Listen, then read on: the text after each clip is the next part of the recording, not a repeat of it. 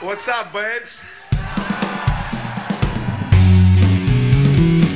Sending it back in along the left-hand side. 7.40 to go. Puck in front. Connolly with a chance. And they score! They score! The puck on a rebound for Lars Eller! Eller gets the rebound and puts it home!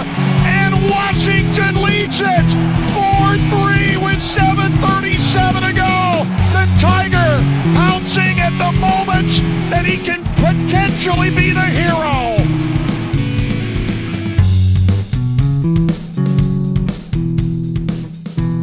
Welcome back to Japers Rink Radio. I'm your host, Greg Young. And uh, before I welcome Kevin Klein and Adam Stringham, who are both here to opine on the Washington Capitals, I want to real quick uh, just give uh, JP a uh, massive credit for everything he does. Uh, he is the one that re-recorded the intro, and I think it sounds great. And not only did he re-record the intro, he did it in like eight separate ways. So I can mix and match, and it's really cool. And also, he does a lot of great work for the site, and uh, I guess great work being that he founded it. And uh, so there you go. So JP, uh, I sorry, I'm sorry I forgot to uh, give you credit before, but uh, hopefully this this makes up for it a little bit. So uh, that being said, we're gonna we're gonna dive in. So uh, Adam, how are you doing today? Oh, I'm good. You know, just just hanging in here. Um, doing better than the Caps that I've done in uh, third periods. That's for sure. There you go. There you go. And uh, Kevin, how are you? Uh, how are how are you doing lately?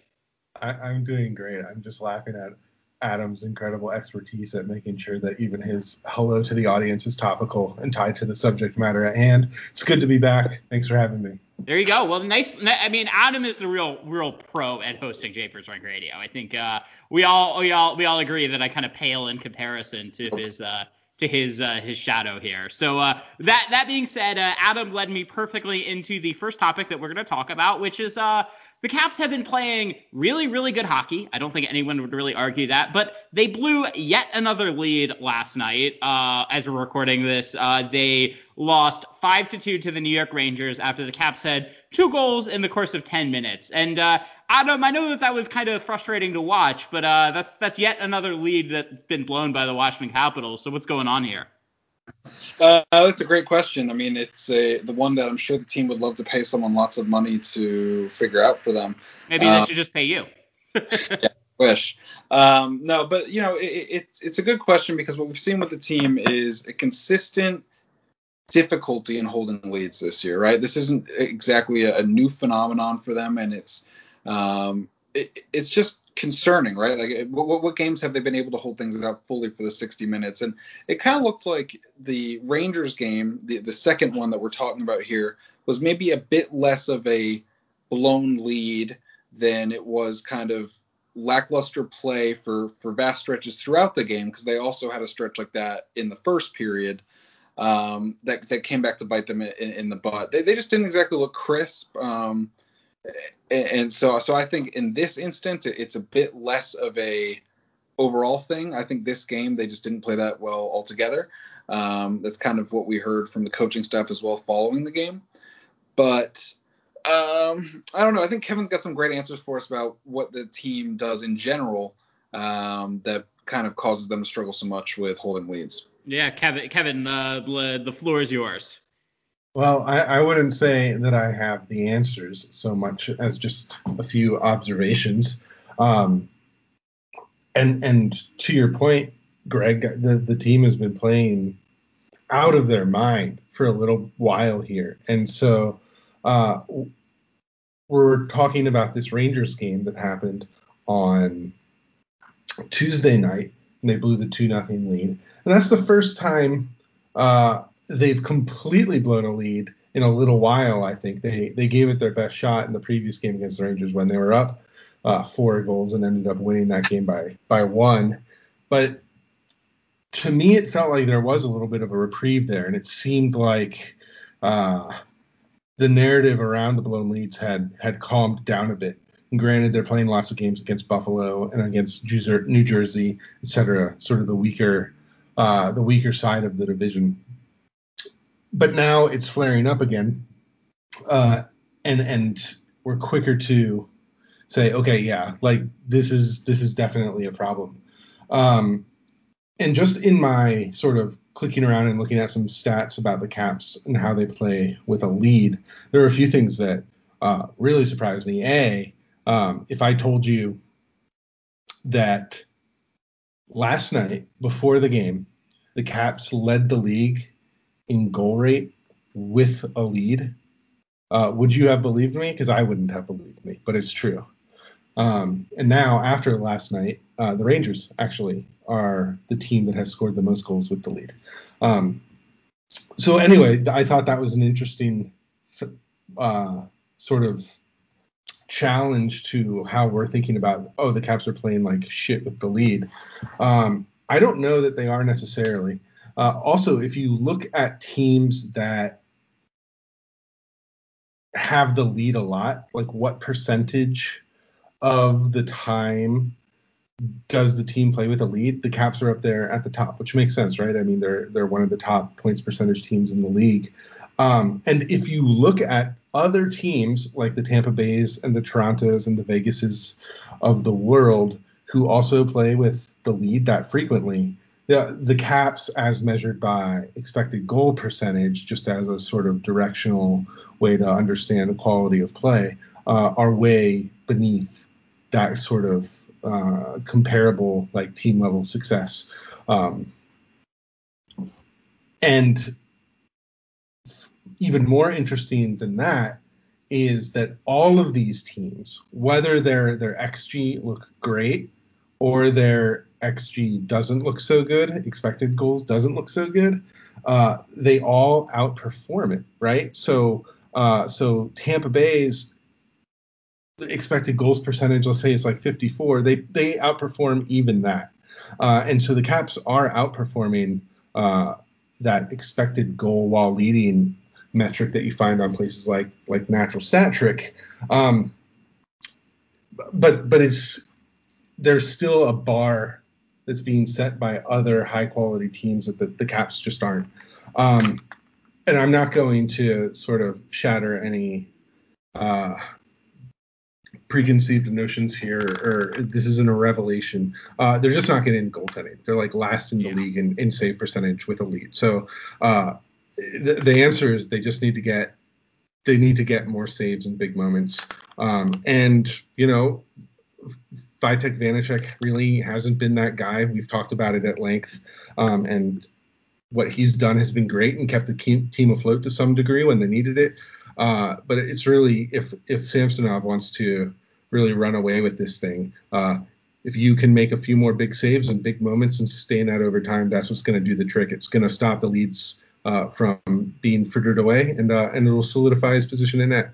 So sorry, that was rambly, but no, that makes sense. I mean, you you basically uh, you articulated in a lot better of a way that where where I was kind of going to go with it, which is basically that in order to have in order to blow leads, you have to have leads, and uh, the Caps are really good at having leads. Like they, it's like as you said, like they're one of the best teams in hockey, and kind of one of the things that we just always see across the league is teams uh, go into shells. I, like even even great teams have that have that happen every once in a while, and I think it's you know like I, I, you you look at it down the line, and I don't know JP and I have and and Kevin we've all kind of discussed this in Slack a little bit that you look at even aside from just goal share, but shot share, the Caps actually do pretty well uh, with a lead. It's not they're not bad. It just feels like they're doing worse because I, like I mean, lately it's been Vitek that's had kind of his ups and downs, and uh, maybe maybe Sammy might be running away with this, but it, I don't know. I, I guess Adam, I'll, I'll, I'll pitch the goaltending question to you this way. Um,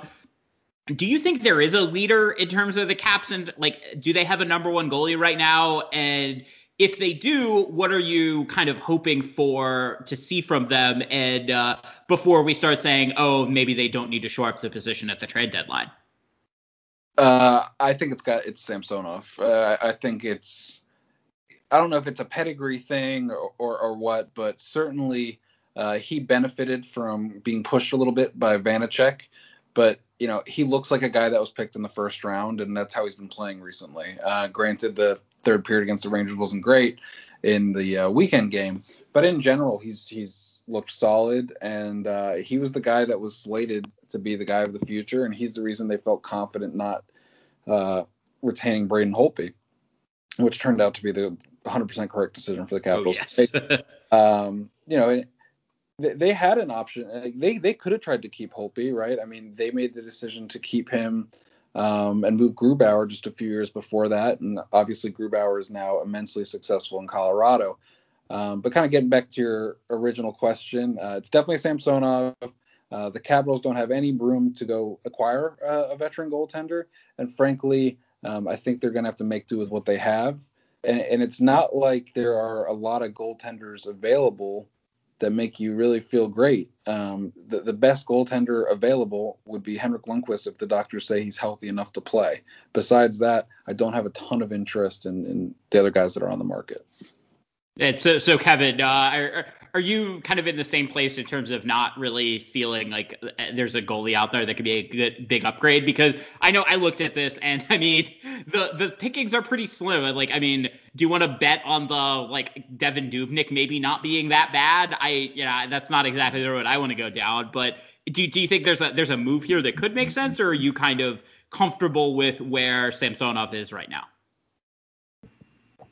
Yeah, I'm I'm more than that, I'm comfortable with him. Really, uh, I'd like to see him kind of take the net and use this last stretch of the season to shore it up, and my comfort level uh, will be higher. Uh, but there's nobody who's out there who represents uh, a potential reward that's worth the risk of like stunting Samsonov further, or even just the risk of not starting your best goaltender because you went and you acquired this other new object.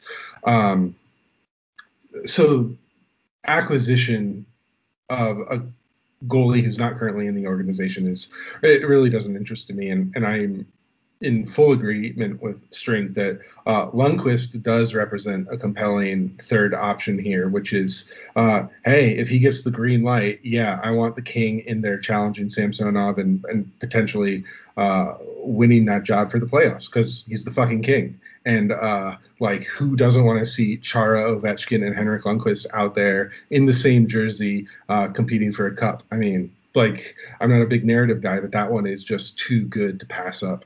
Um, but just on Samsonov in general, and whether I think he's he's the guy, and what this team is doing in the goaltender position in general, I think we've seen the needle shift over the last um, let's call it three, four games. Um, and, and that Samsonov has more firm control of the net now than he has at any point up until now. Um, and I think back to that game I want to say it was against the Devils, uh, and Vanecek sort of he he misplayed the puck and just right in front of the net, and the Devils picked it up and scored to open the scoring. And then uh, he gave up two other pretty bad goals, and the Caps ended up winning that game four to three, um, in spite of Vanecek. Uh, it was a really really ugly performance by him.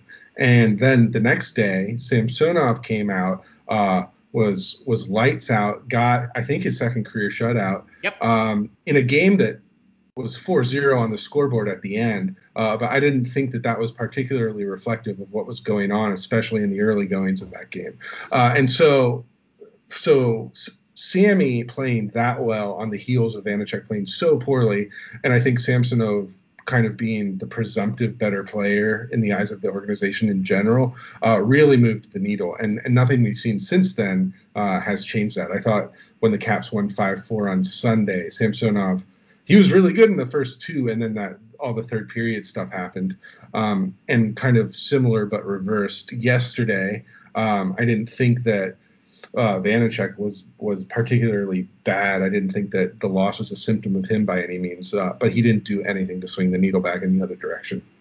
Yeah, and I mean, I think it's it's pretty clear that at least with the margins and how how tight it is in the NHL these days, like you sometimes a goalie can the goalie battle can be won as many times by making maybe the saves that you wouldn't expect a goalie to make versus just the ones that you would. And I, I look at Samsonov against the Devils, where he made a number of outstanding saves and kind of bailed out the Capitals there. And I mean, Vitek's done that on occasion, but he's not exactly a guy that you would say, oh, he's the he's gonna be that kind of goalie that could go uh, that could kind of skate out of his shoes for for a few uh, for a few periods there. But speaking of a player that is skating out of his shoes, a that, I'm gonna give myself a C plus for that transition. there you go. Uh, but um, I, Alex Ovechkin uh, is doing things at 35 that he was doing at 25. At least if you kind of look at like his overall shot rate and the way he's scoring goals and everything like that. And uh, Adam, I mean, this is remarkable to watch, right? Like, what what is going on with Ovechkin? And uh, I do you think he has he has a shot to maybe catch the Matthews and, and McDavid's to to make a run at this Rocket Richard, or do you think it's maybe a little too little too little too late? I mean, he he definitely has a shot. I mean, it's funny. Rob was kind of talking about it last time he was on the show about how with Ovechkin, you know, if he's within 10 goals or so, like it's possible. Anything's possible. Um, you know, there were a few years in a row where he went off and scored, I think, something like 10 goals over a three game stretch or, you know, something like that. He, he's done crazy things. Usually those crazy stretches were at the very beginning of the season, if I'm remembering them correctly, but he's, he's looked great. Um, I mean, in terms of goal scoring, I know there were a lot of people on Twitter upset with how he was playing last night. Um, you know, I, I thought he kind of looked mediocre, average. I, I didn't think it was a particularly bad game for Ovechkin uh, when talking about this second Rangers game. But um, he's doing amazing things. I mean, every time we start to write him off, whether it's people that are nationally or people that are locally, uh, including sometimes even maybe people on the podcast, myself included, might think that okay, maybe this time, maybe we're finally really seeing him slow down. He then kind of comes back and um, does stuff like he's done over the last month. I mean, closed a 12 goal gap, I believe, down to five in less than 30 calendar days or something like that. So just just, just really impressive and um, a, a, joy to watch. I mean, it's nice to see him start scoring from the OV spot again, even if it isn't necessarily on the power play.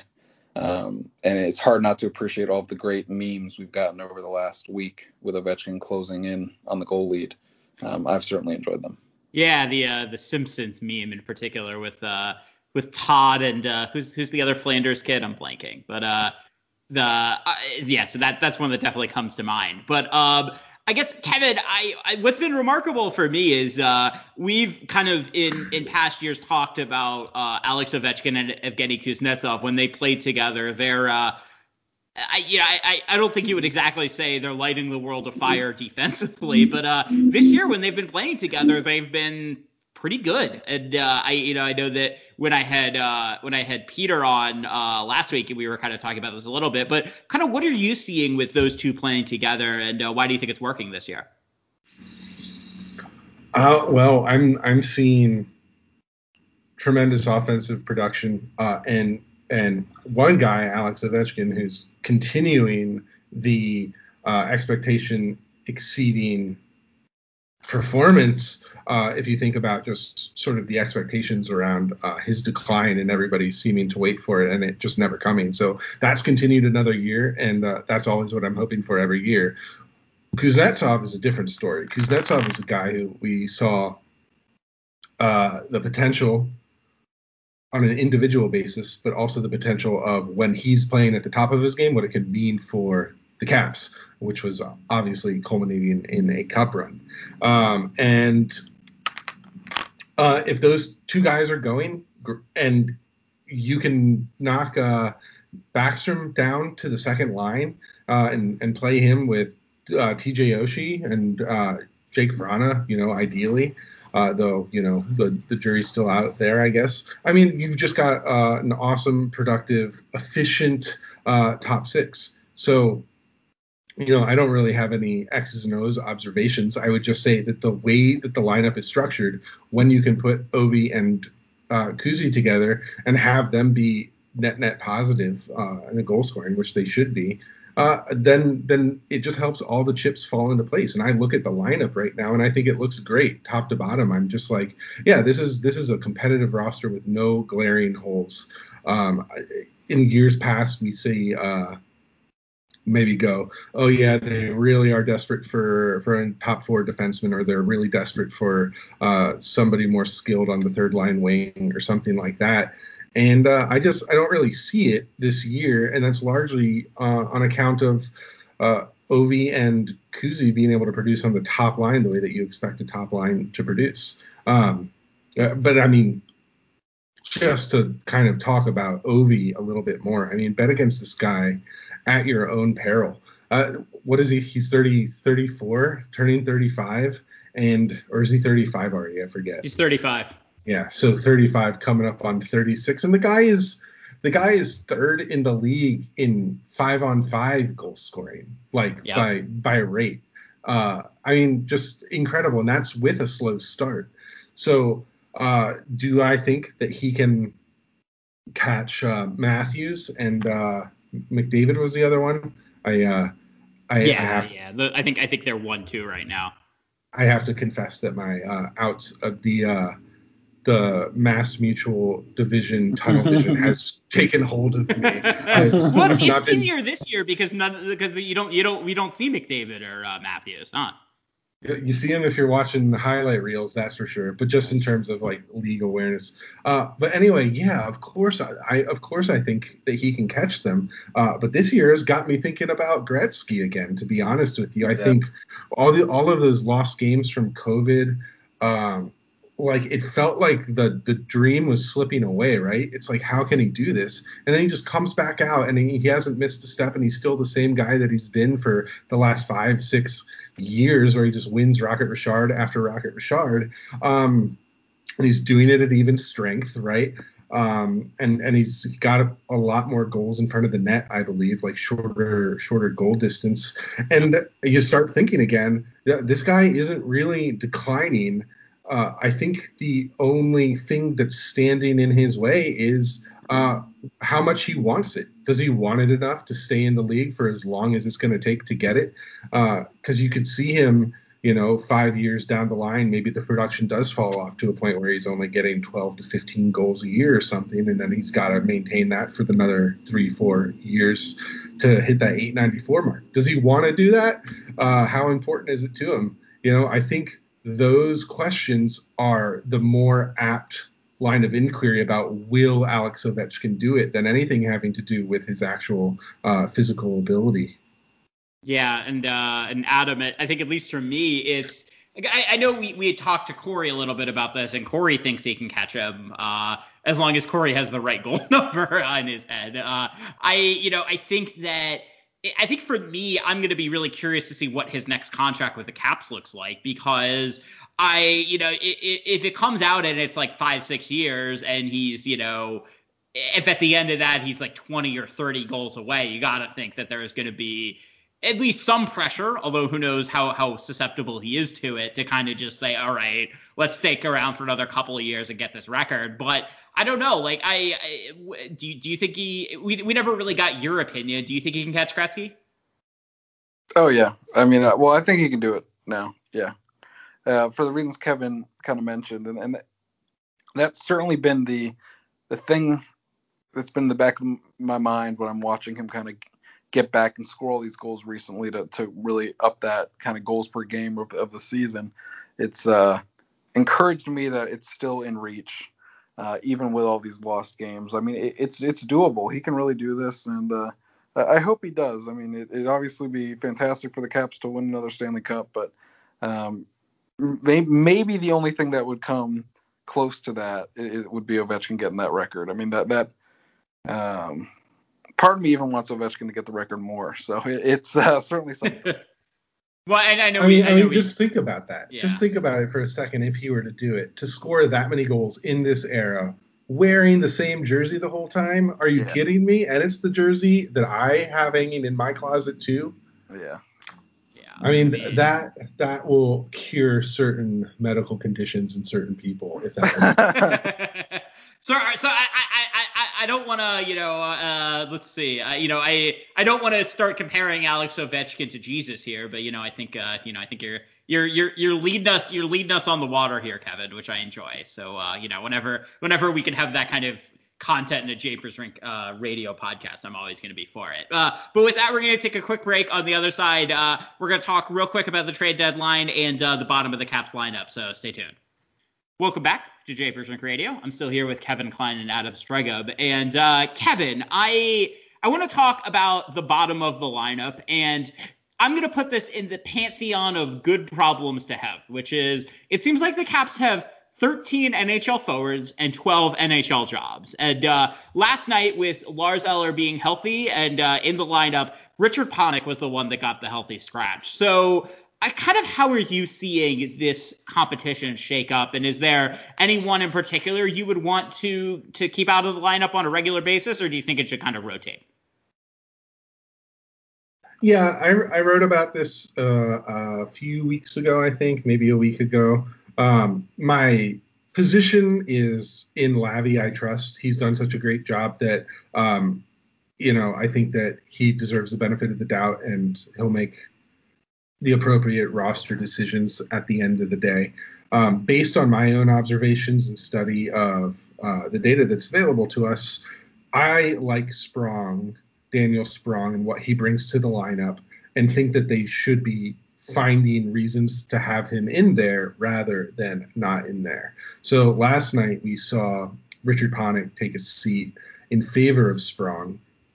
Um, I I think that you're not icing your best players when you make that decision. I think that Richard Panik is a better player than Garnet Hathaway, and I think you can justify um, either having Sprong or Panik on the fourth line instead of Hathaway. And obviously, Hathaway represents some of his more conventional fourth liner traits, grit and sandpaper, and all of that. But uh, the Caps will be fine if you swap in a little bit more skill and playmaking ability um, for and and lose a little bit of what Hathaway brings. I think that the more uh, the more salient observation about Hathaway is that he kills penalties, um, and and Sprong doesn't. Uh, so I don't know. I think you just ask Sprong to to kill penalties, or you, or you ask somebody else to step in. Um, it's not like Hathaway was getting huge penalty minutes. I think he's uh he's he's like the fifth or sixth forward in, in penalty kill ice time, uh, and and he has the unfortunate habit of taking a ton of penalties too.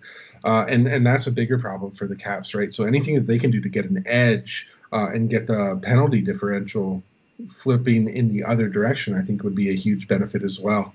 Uh, but but Sprong's shooting percentage is so high, and uh, he's certainly a candidate for some sort of regression. Um, but he's he has a pretty healthy uh, track record of of shooting. I think his his career shooting percentage is around 12%, which is uh, Alex Ovechkin's number. And nobody's saying Daniel Sprong is Alex Ovechkin. Uh, but I think if you put a guy who can produce down the lineup the way that he does, uh, I really like having that as a part of a, a, lineup construction, sort of more than just a guy like Garnet Hathaway, who, you know, I love him, but guys like him are a dime a dozen. Taking Back Sunday reference for any of the listeners who are of my age.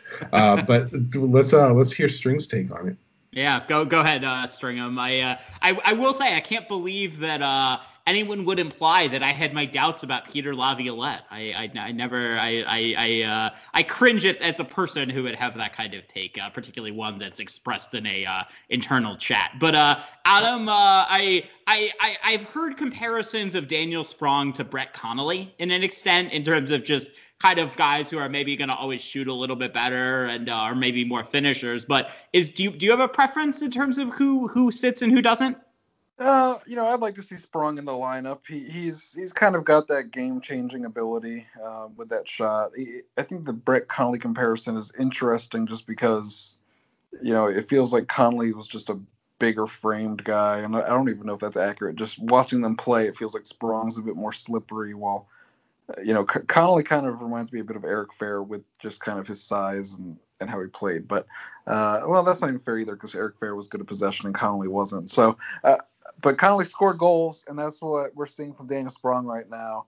And uh, for for me, it's hard to take him out of the lineup. Um, he's certainly been productive whenever he's been in. He's scoring at an elite rate, and hopefully his goal scoring doesn't drop uh, off at the same rate as the Capitals' other elite rate scorer, Jakub Vrana, who basically has been a no-show. like he's not been an elite scorer lately. That that exactly. So um, you know things can come and go. Um, I, I, think if Sprong cools down, he will certainly be back on the bench.